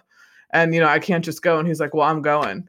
And then he left. And he's like, I left I didn't even take my backpack, and I never went back. He's like, it was fucking great. I was like, what the fuck? Well, who was this girl that like, you were just like, fuck you, I'm going to London. Like, goodbye. I'm not waiting for you to like quit your job. Like, you know, whatever. Like, did you offer her a place to stay? I need logistics. Maybe she really couldn't leave because you didn't even have a place to stay. And she was like, well, I don't know where I'm going to sleep. I was like, so enough of this, like, leaving these fucking, like, women who get you there, these ride or dies behind. But, I mean, who knows? But I thought that was so cool how it's like, we just got along really well. Like, we moved in together, and she just kind of, like, eventually, she's like, he didn't really have a job after that. Like, after, I think he was a janitor and cleaned doctor's offices and stuff like that. So I think that was really cool that she supported him. And then I love when you hear that little bit of him working on About a Girl. That's a lot of girls written about her, which is like more than Courtney ever got. So, I mean, she didn't get a song like that. Yeah. So, and then I love the Been a Son too. Like they're like he's like working on that, which I think is cool. I also like one of the little quotes that they show on the different photos, like when they show like just random things he's writing. I like when he says like, I use bits of others to form my personality. Oh yeah. I thought that was cool. There are a lot of little things where he was like, it was like a check mark, like things he wanted to do. And then also more of those like, you know, band set lists and like what he was doing for Nevermind, which I think is really cool. And then you see him go on tour and they're like playing shows. I was like, oh, this is so cool. And then like sleeping on the floor. With all those like Bleach videos, and then like their first interview's cool. That one from the side, where they're like, "Oh yeah, it's weird." Yeah, that like, cool. That's what I want. I want more of like that. You know what I mean? He had his vision for the video. Mm-hmm. Like he had everything. He's like cheerleaders, extras from high school or like students or whatever. He had it all like planned. It's pretty amazing. I love too when in that interview they ask like, "What's the future of Nirvana?" and he just says like, "You know, I don't really care if we get famous or not. Like, we just always want to write and put out good music. Like, that's all that matters is the music, and that's all that matters." I was like, "That's why these documentaries are like self-indulgent because all that matters is the music, reality. You know what I mean?" That's where we really see it. Also, I wrote, what a fucking band to literally have their first single be a cover and still end up earning respect as a band that got this huge, you know, because back in the day, it was like your first single would not be a cover. It just wouldn't. Yeah. I would think, you know, I would think your first one, but obviously they did Love Buzz so great. I remember they got that bad review in like a Michigan paper. I thought it was really interesting that Chris mentioned, like, he's like, I don't mind being humiliated, like, whatever. You can totally talk shit about me all you want, but, like, that's one thing that Kurt did not like. And if someone made him look really bad, like, no, he was not about it. And he wrote, he said, it was very important how the work was presented to him. Like, very, very important, which is what is really, like, the crux of this whole story, I think, is, like, the presentation. Like, that's essentially what this should be about, which, you know, it devolves eventually because we have to get into Courtney, but then his stomach pain entered into it. Really bad stomach problems. I wish he could have had more, like, I feel like if this was happening today, we could have found a medical diagnosis and he could have gotten help. I really believe that, hands down. Yeah, for sure. But I always wonder, and you never know, obviously, but, like, who knows? Someone said, I think they said that between 87 and 1990, he did heroin 10 times. Oh, he wrote that. Right? Mm-hmm. But, like, how do we know that his stomach problems weren't caused by heroin? Like, I just don't know. Well, he said he did heroin to mask the pain of the stomach problems. And I think also, which was really interesting too, that he said that the stomach pain is where his singing comes from. Like, that's where that pain and anger in his voice comes from. It comes from that intense pain of his stomach. Yeah. And he said, I'm also really terrified of actually fixing it because what if I do? And then I have you know, I have no more, like, rage. My voice changes. I'm now just different, you know. And that was so interesting when they show that. That was really interesting. It's kind of like you're almost addicted to, like, that pain because it kind of helps you as an artist, I suppose. This is a big reason why a lot of artists kind of don't like the idea of taking, like, a lot of psychiatric drugs. Guys, I've done that. I've totally avoided taking, you know, antidepressants, like mood stabilizers. I've refused to take them for years because I was like, this is going to stunt any sort of creativity. And then, like, it ended up, you know, not going well, not having it. And then I took it and I'm still creative. Like, I think it's those years.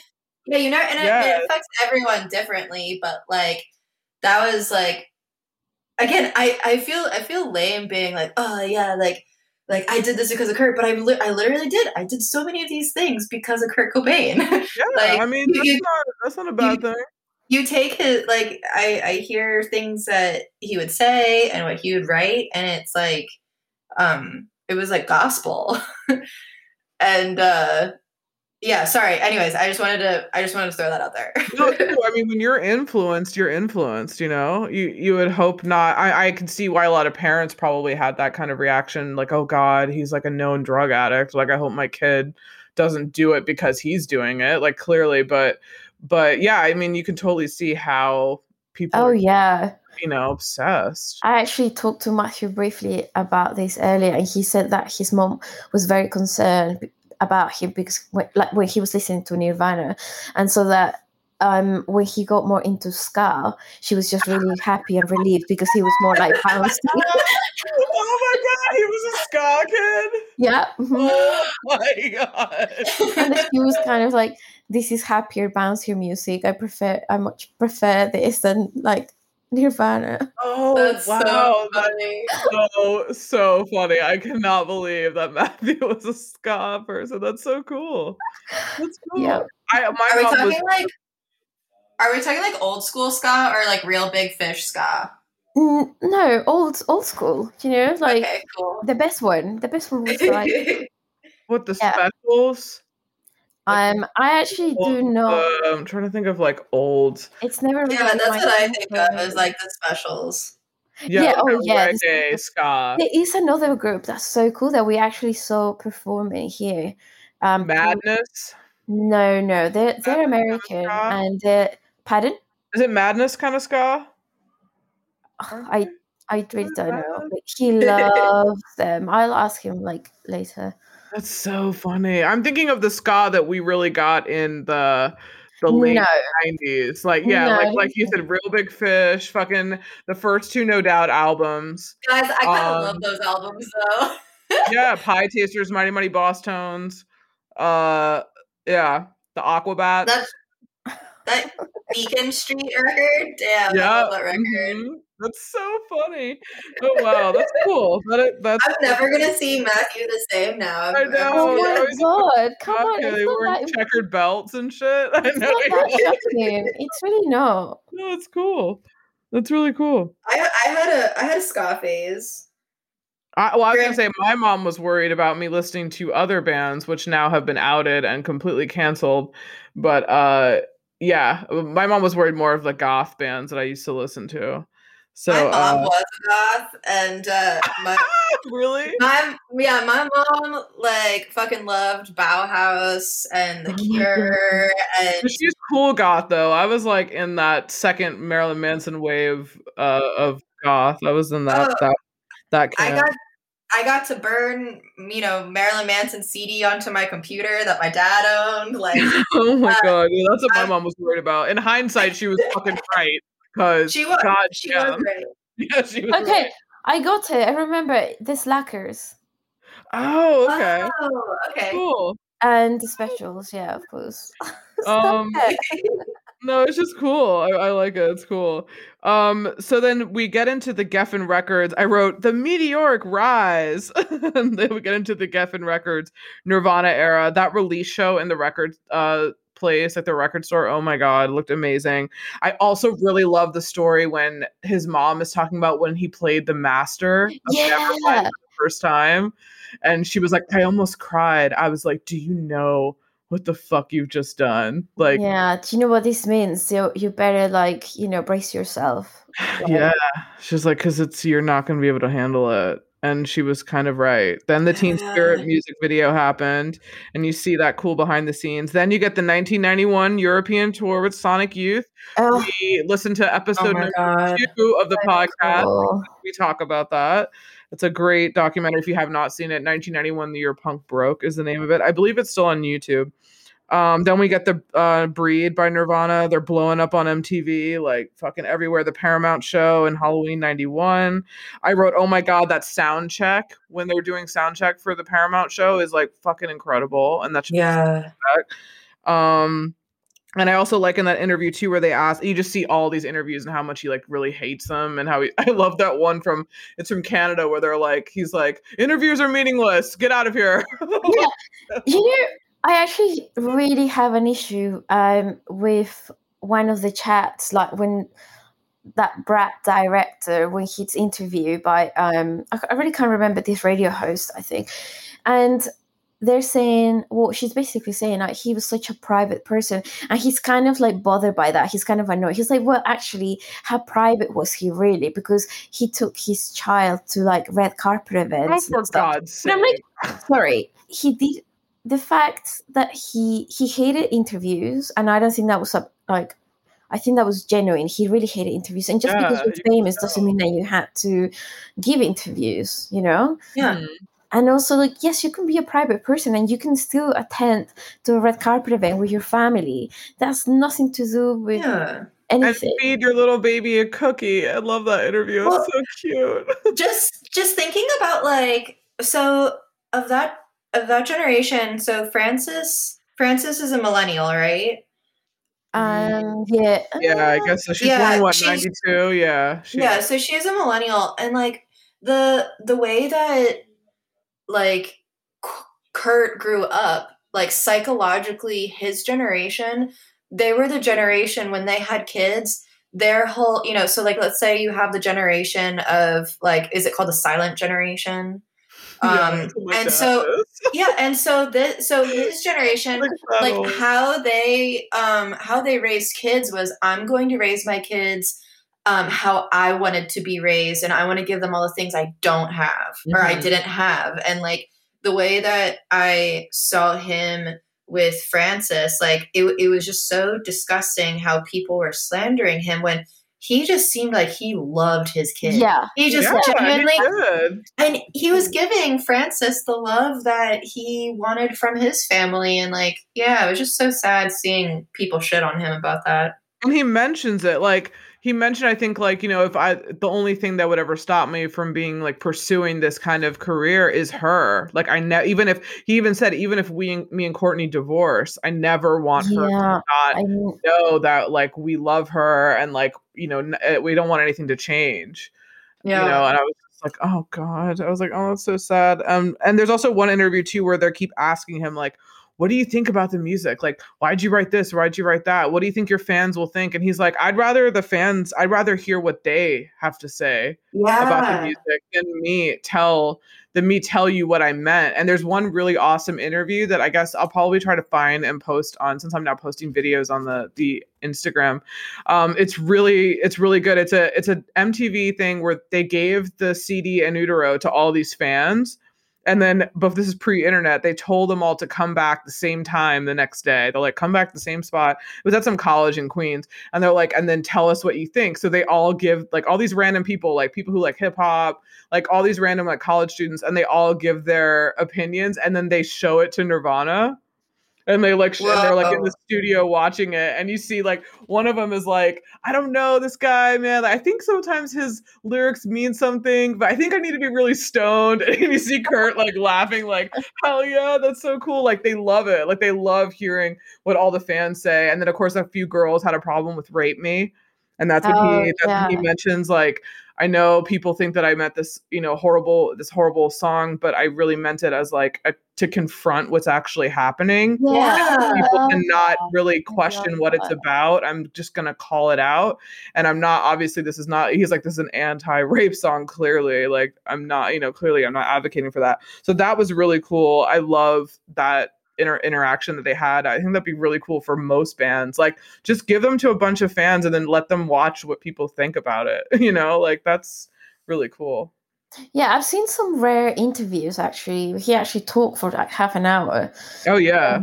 Yeah, it's pretty cool. Like he just seemed fine. You know, like I guess it depends what kind of questions he's been asked and like who's asked, you know, who's interviewing, but it was quite pleasant and he was fine with it, you know. You know who does other really amazing interviews? River Phoenix. Oh, he has a very similar to Kurt Cobain, the very similar like demeanor and like very deep thinking. And I think a lot of people didn't really get it at the time. He dealt with a lot of really dumbass media people. Yeah. But I feel like now, I feel like both of them probably would have really thrived in this like independent medium, and they could, especially podcasts, they could go on and talk to anyone. This is also why I love watching Joaquin interviews, because he just shits on like everybody. He just like makes it's so good. He's great. He's just so really good. He knows how to like manipulate it into like a joke, which I feel like Kurt would probably, which Kurt has done a few times too, even like in the old interviews and stuff too. He kind of like doesn't take things seriously. I also, we're getting now to, I love, he also says like the acclaim isn't worth it when he's writing, but he's like, but God, I love playing live. Like I hate dealing with all this press, but I love playing live, you know, like, so yeah. And then of course that's when Chris comes in and he's like, you know, he's like, it was kind of weird to deal with the fame, and I had alcohol, and I think he said like beer and wine, and he's like, and he had heroin. And then he's like, dun dun. That's when Courtney came in. I wrote, she cast a shadow, it seems. He took 6 months off, and she's like, yeah, he wanted to take 6 months off. And like, oh, is that the story? Is that what everybody knows? Yeah, I hated that too. I fucking hated that. It's like, why did she have to tell us?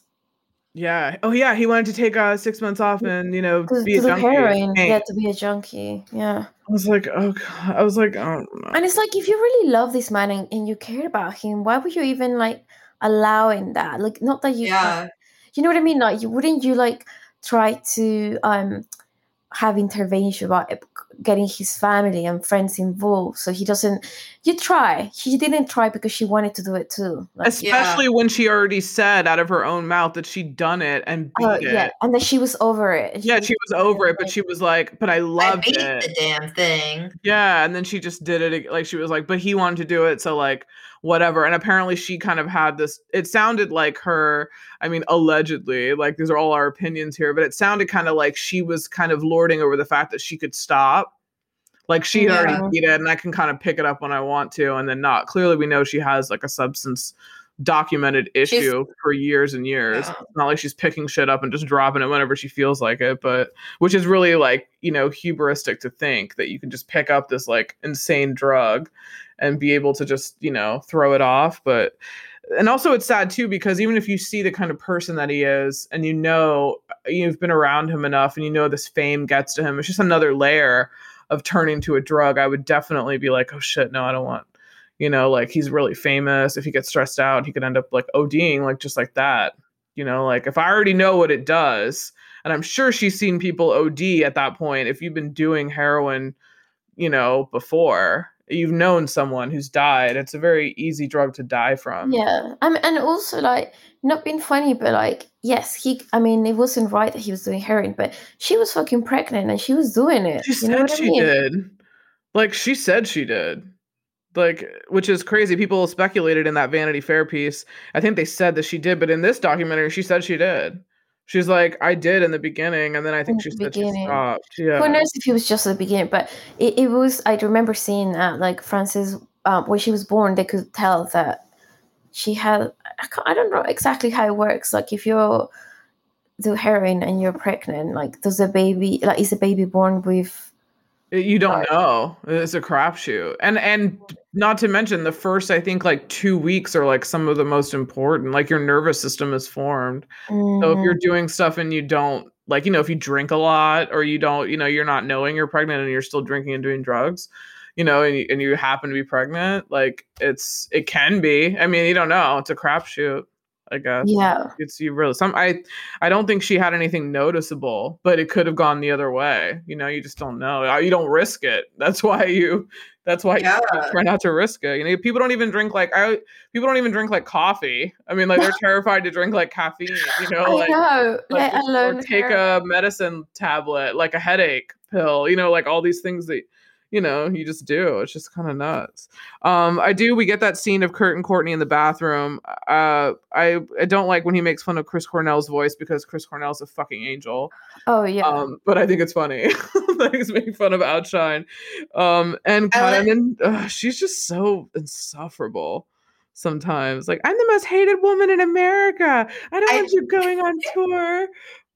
Oh, God. I do love the like part where they're like making fun of the girl who's like writing about Courtney, and then they start acting like junkies, like "Give me," and like scratching. I thought that was pretty funny. That was funny. I wrote that down too. I wrote making fun of being too needle sick to tour with Guns N' Roses. They're like, man, I can't go, Axl. No way. They're like shaking. I thought that was kind of funny, and I also love too that I was like, I love that he hears all this like over exaggerated stuff. He like writes like, you know, my friends have been saying all these like weird like interviews about me. So I don't know if he's talking about Buzz, because he writes that like people don't know me. They think I'm like this fucking like, you know, sad, like sick person. So it's like, even he is kind of telling us like, even people are over exaggerating that I'm like this sad, tortured, fucked up person. Even he's like, yo, I'm kind of not, like, you're just kind of like taking liberties. And they became like tabloid fodder. Like Frances was taken away, I think, shortly after she was born, then given back. Then they were under surveillance with like child services. Like it was just like this nonstop stuff, which is just so crazy. Then we get the In Utero era. And then it just kind of it gets really dark. Like the story just kind of turns really dark around 93. And then that's when you get that scene of like Courtney giving Frances a haircut and he's like nodding off and she's like on his lap. And I was like, this is a lot. Like, I understand that this is part of the story, but like, I feel really uncomfortable. I felt uncomfortable when I saw it in the theater. I was kind of like, oh, I know. Like, this is a lot. Like, and she's yelling at him, like, Kurt, you don't want your daughter to see you like this. Like, and he's like, I'm really tired. I'm sorry. I'm like, really it's just tired. So heartbreaking. That is just so sad. It really gets me that. And also when his mom, he goes back and I think she's like, yeah, he comes down the stairs and like his tidy whities and she's like, what is it? And he's like, and she's like, what's wrong? Like, are you doing like heroin? And he's like, just starts breaking down. She's like, are you addicted to like the needle? Yeah, like the needle. And he just like breaks down. I was like, oh God, he should have just stayed with his mom and just been like, I'm moving home. I don't care if I'm this famous ass rock star. I'm like moving home. Oh God, that's so sad. And you could just tell that he was in like such a bad way. And then you get Unplugged, which is just incredible. And there are a lot of stories about how Kurt was really nervous. He was really afraid that like he wasn't going to do well. And this was such a different departure. And it's just probably that's the thing about Nirvana. I mean, a lot of people have their problems and, you know, they're like, oh, they're fucking suck, whatever. I'm like, you have to admit this band is just these three people and four and five people who were in and out of the band in the beginning too.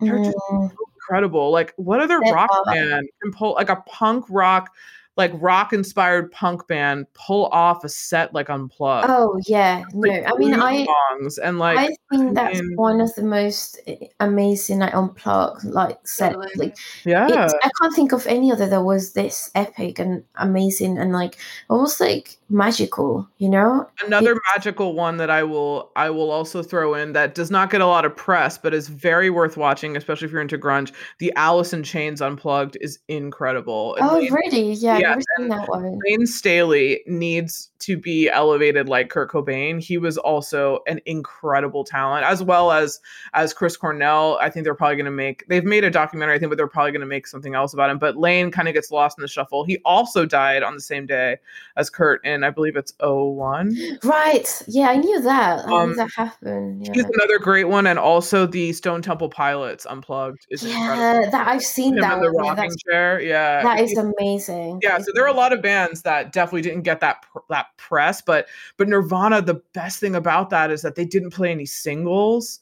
They did, but they didn't play like Smells Like Teen Spirit. Yeah, they played all these like Bowie, Vaseline's, Meat Puppets were there, Lead Belly. Like they really just expanded their range, and that was just such an incredible set. I mean, yeah, to hear those songs with those like music arrangements, whatever. Like I can listen to it like over and over again. It's just such an amazing album. Yeah. And the lilies being kind of a funeral flower. Yeah. Yeah. Yeah. Yeah. It's really like, it really sucks too. There's a really good documentary on alternative rock that was on the BBC a while ago, and like Michael Stipe was really good friends. Michael Stipe from REM is Frances's godfather, and he was talking about he created a project that was going to, because REM was a big inspiration to Kurt in the early alternative days, and they were going to tour together. They wanted to tour together, and they were like really excited to do this. So Michael Stipe created an like a music project that he had to fly to Athens, where they're in Georgia, where REM's from, to work with him on, because he knew he was kind of in this bad headspace, and he never came, unfortunately. And he was like, I think he was moving into this like new phase of writing that would have been so great, like what he would have done like post Nirvana. Like you could almost even tell the evolution that they went through just from Nevermind to In Utero. It was a completely different band. And then to go from In Utero to Unplugged being the actual last thing we heard from them themselves, not just a set, because like Muddy Banks of the Wishkot came out I think in like 96, but that was a live show. But this was like their last kind of like view into what you kind of think would have been the future for them. And maybe they would have been together. I think there have been speculation that they would have probably broken up, and they probably would have moved into separate, you know, either he would have gone solo, or he probably made it put like I can see him pulling like a Bob Dylan. Yeah, me too, actually. Like a cabin in Wisconsin, and then being like Bon Iver or like something like that, you know? Not quite Bon Iver. I mean, I'm not giving Bon Iver that much credit, but I think that's really interesting. And then of course we get to that famous Courtney comment where she's like, I think she say like, I never cheated on him. And the guy who's interviewing, I guess it's Brett, is like, wait, so you never cheated on him? Like they like ask again, like really? That's your story? Okay. And then she's just like, yeah, I mean, I could have, and it never worked out. I was like, who was this? Was this Morgan? Like, who was kind this of like, that you could have? She's like, I could have. I mean, I almost did once. It's kind of like, I don't believe it. But it's just weird the way she flippantly mentions it as if she could like play with his emotions, as if it was like her choice. And we should kind of feel lucky that she didn't do this. You know, it's like, it's just the way it comes off is just kind of weird. Narcissistic move. Very, very. And then she's like, yeah, well, just the way she mentions like, well, I just thought about doing it and he takes all these pills, like, fuck. Like, and then you see the next video you see is like these famous, I don't want to say famous, but I remember seeing them in Rolling Stone, that photo of her in the ambulance. She looks like she's been crying and her makeup's all smeared and he's on the stretcher. It's like in Rome. And then you see her walking into the hospital. Like I remember seeing that on like MTV. Me too. Yeah, she's walking into it and she's kind of like giving the finger to the reporters outside. Yeah. Yeah, she just looks like, you know, yeah. And then I also, it's like his writing just becomes darker. I wrote, again, a kind of a chronological issue I have throughout is that they're not giving us any dates. Is this is like you're kind of plugging in his art where it fits in your story, which it kind of seems like I would like a bit more clarity there. And then it just kind of ends with like 1 month later he took his life. I was like, oh, okay. I know. It's and then it just ends. Yeah, I mean, it's, I don't know. He obviously felt there was no way out, and you know, it's just very sad. Like, yeah, it's just really sad. Like the circumstances, like he was alone. No, he was in rehab in LA. Yeah, you know, he sort of escaped. Mm-hmm. Do you know who Duff McKagan is? You know, Duff from Guns N' Roses. He's the bassist of Guns N' Roses, also bassist of Velvet Revolver later. Oh, he was on the plane. He's from Seattle. He was on the plane. That Kurt was on and was like sitting next to him. Yeah. And saw him, was talking to him while he was on that flight from LA. He didn't know that he'd skipped rehab from LA to Seattle. I'll send you the interview that he did. He was on like a radio station or something. He was talking about it. And he was like, I almost like I knew that, like he was saying like he remembers like, you know, when they, you know, you're waiting for a ride or whatever after you're on the airport, and he remembers like seeing him and being like, he looked kind of down, but like, should I invite him to like my house, or like, you know, like should I, you know, but and then he's like, when I kind of turned to look at, like he was gone, like he got in a car and he was gone, and I was like, oh god, that's like so crazy. So yeah, that is the end of the documentary. And do you have, what are your hot takes, Jules? Do you have some hot takes? What are your, or what, anyone have any afterthoughts? I guess my hot take is like, I hate Courtney Love now. Oh, hot take. I really hate her. Like, so like, there's so many reasons, like, and I know I like mentioned this earlier, but like, there's so many like times that I could have changed my opinion on her. I've had so many, you know, opportunities, but I always defended her. And it was until she was like love bombing Marilyn Manson, or I guess he who should not be named. It's strange because there's a really infamous tour video that they hated each other and couldn't get along for like a tour in like 99 or 2000. Yeah. And you know, like part of it is like, okay, so if Courtney Love is having like a Xanax issue or something, like she's obviously like vulnerable.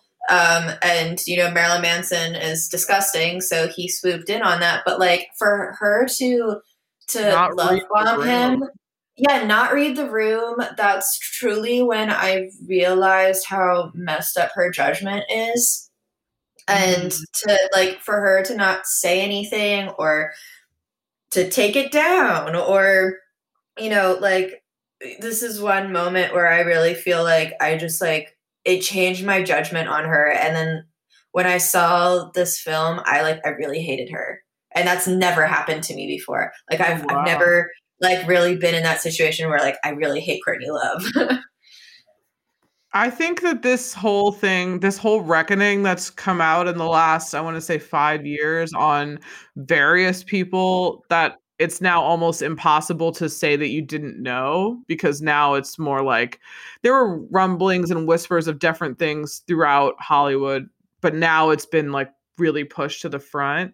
And I feel like that whole saying of like, don't meet your idols, it like really just holds true now. I feel like don't know anyone, and we're all so attached from these people to these people that we don't know, and we only can form our own opinions with what we get and what we're given in the media too. So we don't know everything, which is why for the most part I try to not pass judgment on, you know, what this whole conspiracy with like, was he killed? I was like, well, who fucking knows, man?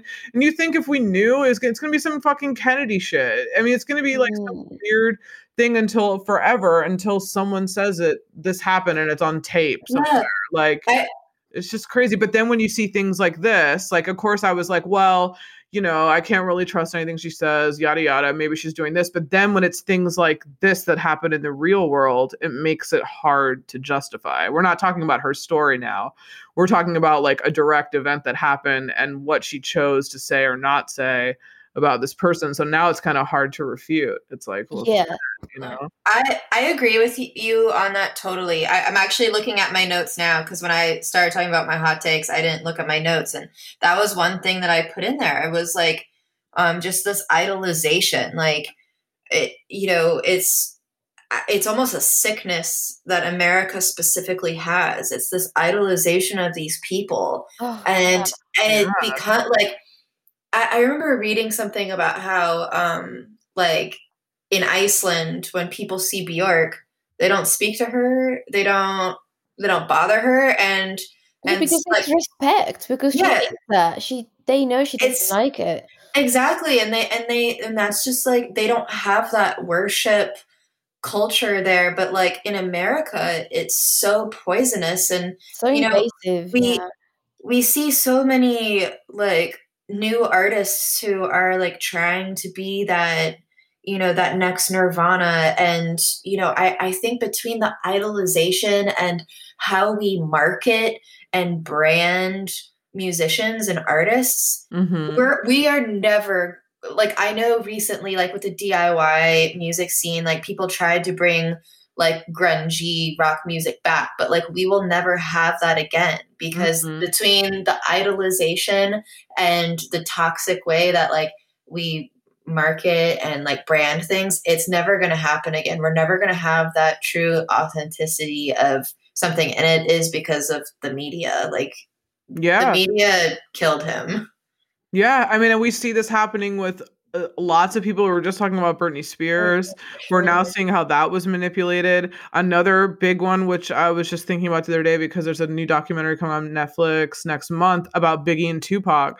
And I was watching this like old interview of Tupac, and he was like, you guys don't understand. You all came up with this East Coast, West Coast shit. Like, I was never trying to like challenge him. He was never trying to challenge me. We were coexisting. We were friends.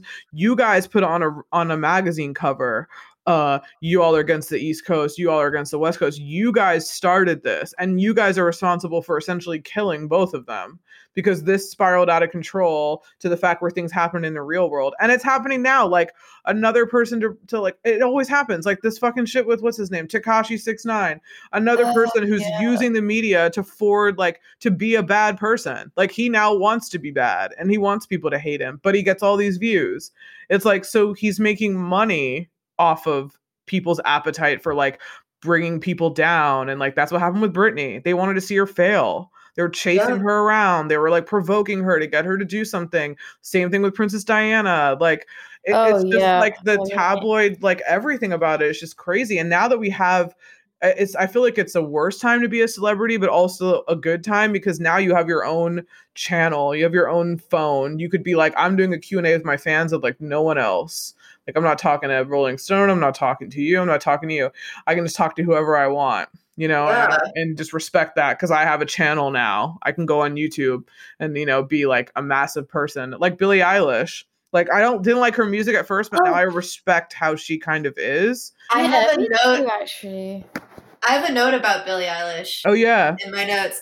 I said, I know I said this about Kanye, but I heard Dave Grohl say this, and I agree with it. He said that the closest thing to a Kurt Cobain, like musically and just like influence-wise that we've seen, is Billie Eilish. He was like the crowd. I guess he's been in like a crowd at a Billy show, and he was like, that's the same exact crowd that was at like the Nirvana shows. It's like these young kids, like they're all dressed, you know, like Billy, and you know, just that type of like energy. Like, and I kind of agree with that. I feel like Billie Eilish is kind of like she's like the voice of Gen Z. Yeah, and, totally. And Kurt was that for, you know, for the 90s. Yeah, I don't think she was trying to be either. I think she just put out what she liked and put out her own shit. She doesn't dress like however like people want her to dress.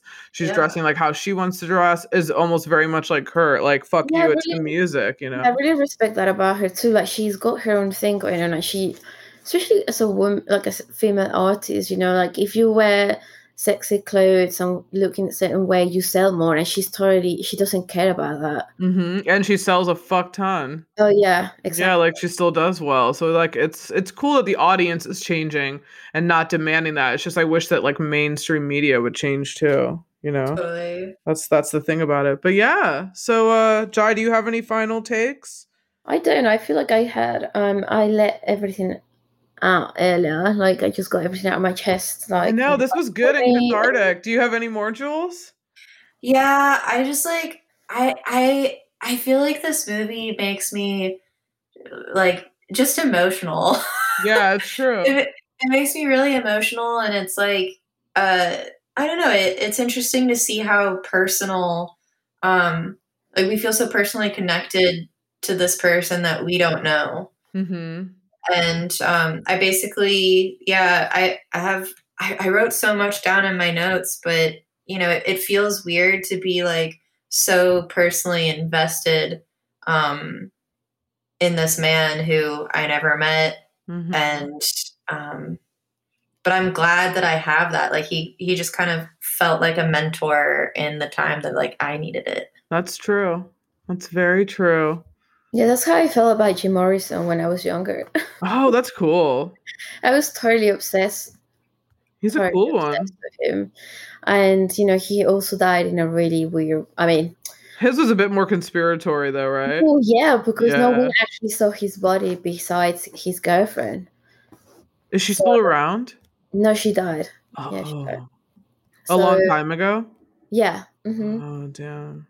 So, but yeah, you know, people are like, he wasn't a musician, he was a poet. And this just, yeah, I mean, anyway, we're not talking about Jim Morrison, but yeah, that's the only person I can think of that I really was totally obsessed, and I used to like dream about him, and like, oh wow, definitely dedicate too much time to like Jim Morrison. I definitely just, a lot of people don't like Dave Grohl. They think he's lame or does dad rock. No. I think he's fucking dope. He's hometown boy, so fuck yeah. And he's so cool. And he's literally one of the only working rock musicians now, people. So, I mean, he's kind of keeping the genre alive. Impressive career. I mean, he's been in the business for so long, and he's also like really funny. And yeah, he's so funny. He was just on. There's another podcast, the Conan podcast. Oh yeah. And Dave Grohl was on it, and he was so funny. Like I genuinely just like I loved that episode. And you know, I've never disliked Dave Grohl, but a lot of people give him a lot of shit. And one of I have this in my notes too, Lauren. What? That's like I feel like we became really good friends super quick because like my friends are making fun of Nirvana, and you're like, fuck you guys, I love Nirvana. I know, I think I said, fuck you guys, you all know that if Dave Grohl walked in here, you'd all be sucking his dick right now. I believe that's exactly what I said. And they were like, huh, no way. I was like, if Dave Grohl asked you guys to open up for the Foo Fighters, don't tell me you guys would turn around and be like, nah, that's not cool. Fuck that. Fuck that. He was in Nirvana, aside from having a dope career in the Foo Fighters, because he's a great songwriter. Oh, yeah. Like, it's not like he's a shit songwriter and he got lucky. Do you know? And I love that when every time you see, they were just on Howard Stern the other day, too, and he told a really good Nirvana story. Also, big ups to whoever Howard Stern's sound man in, because whoever does the sound for Howard Stern, every fucking band in there sounds so incredible. I can't even believe it. It's amazing. So they were there, and of course every time that anyone asked Taylor the drummer, they're like, so what's it like playing in front of Dave or playing behind Dave. And he's like, I get this question all the time. Like, dude, Dave is the sickest drummer. Like, he can come back here and do my job way better than me. Oh, yeah. I'm literally just like here, like still kind of nervous. You know, he can come back and be like, no, like this, and like do it way better than he can. But like, I just love watching Dave drum, especially in that Paramount Nirvana show. Yeah, I mean, fuck, man. He's just he's an animal. And that little drum kit. It's like a small drum kit. He doesn't even have a big drum kit, like Nick Andopoulos in Freaks and Geeks. Oh yeah, I love him. I love every single video Foo Fighters have ever put out. Yeah, they're dope. Their videos are amazing. Yeah. They're so dope. We should do a special episode on music videos. Oh yeah. If I wish this is when we have a podcast studio, which we are eventually going to do if you sign up for our Patreon for $5 a month. We will have this awesome like probably video camera set up when we get to like watch music videos in the studio. So help us out. Yeah, and then you get to see what we look like. I know, right? Or maybe you never will. I want to pull a Daft Punk, RIP, pour one out for Daft Punk, but I want to pull like a Daft Punk Gorillaz vibe. I want to like never be seen ever. Just have like animation. Or like Deadmau5, is that his name? The DJ? Oh yeah. Yeah, I don't want to be like that. That's what I want to do. I think that'd be really cool if I just go through my life like that. But yeah, Jules, you got any more? Got any more hot takes? I think that's it. Nice. Well, I hope everyone enjoyed this surprise episode. I think I'm going to drop it probably tomorrow in the morning, I guess, because it's kind of late. I don't think anyone will listen now. But yeah, so I hope you guys enjoy this super-sized episode since we're a day late. Thank you so much for inviting us, Lauren. Yeah, dude, this is so fun. I cannot wait. And then we've got Social Network coming up on Sunday. Get your Facebook profiles ready. And yeah, it's cool. We just pretty much just talk shit on Zuckerberg. It's a good time. Yes, I'm so ready. It's so cool. So yeah, we will see you guys on the next one. Bye. Bye.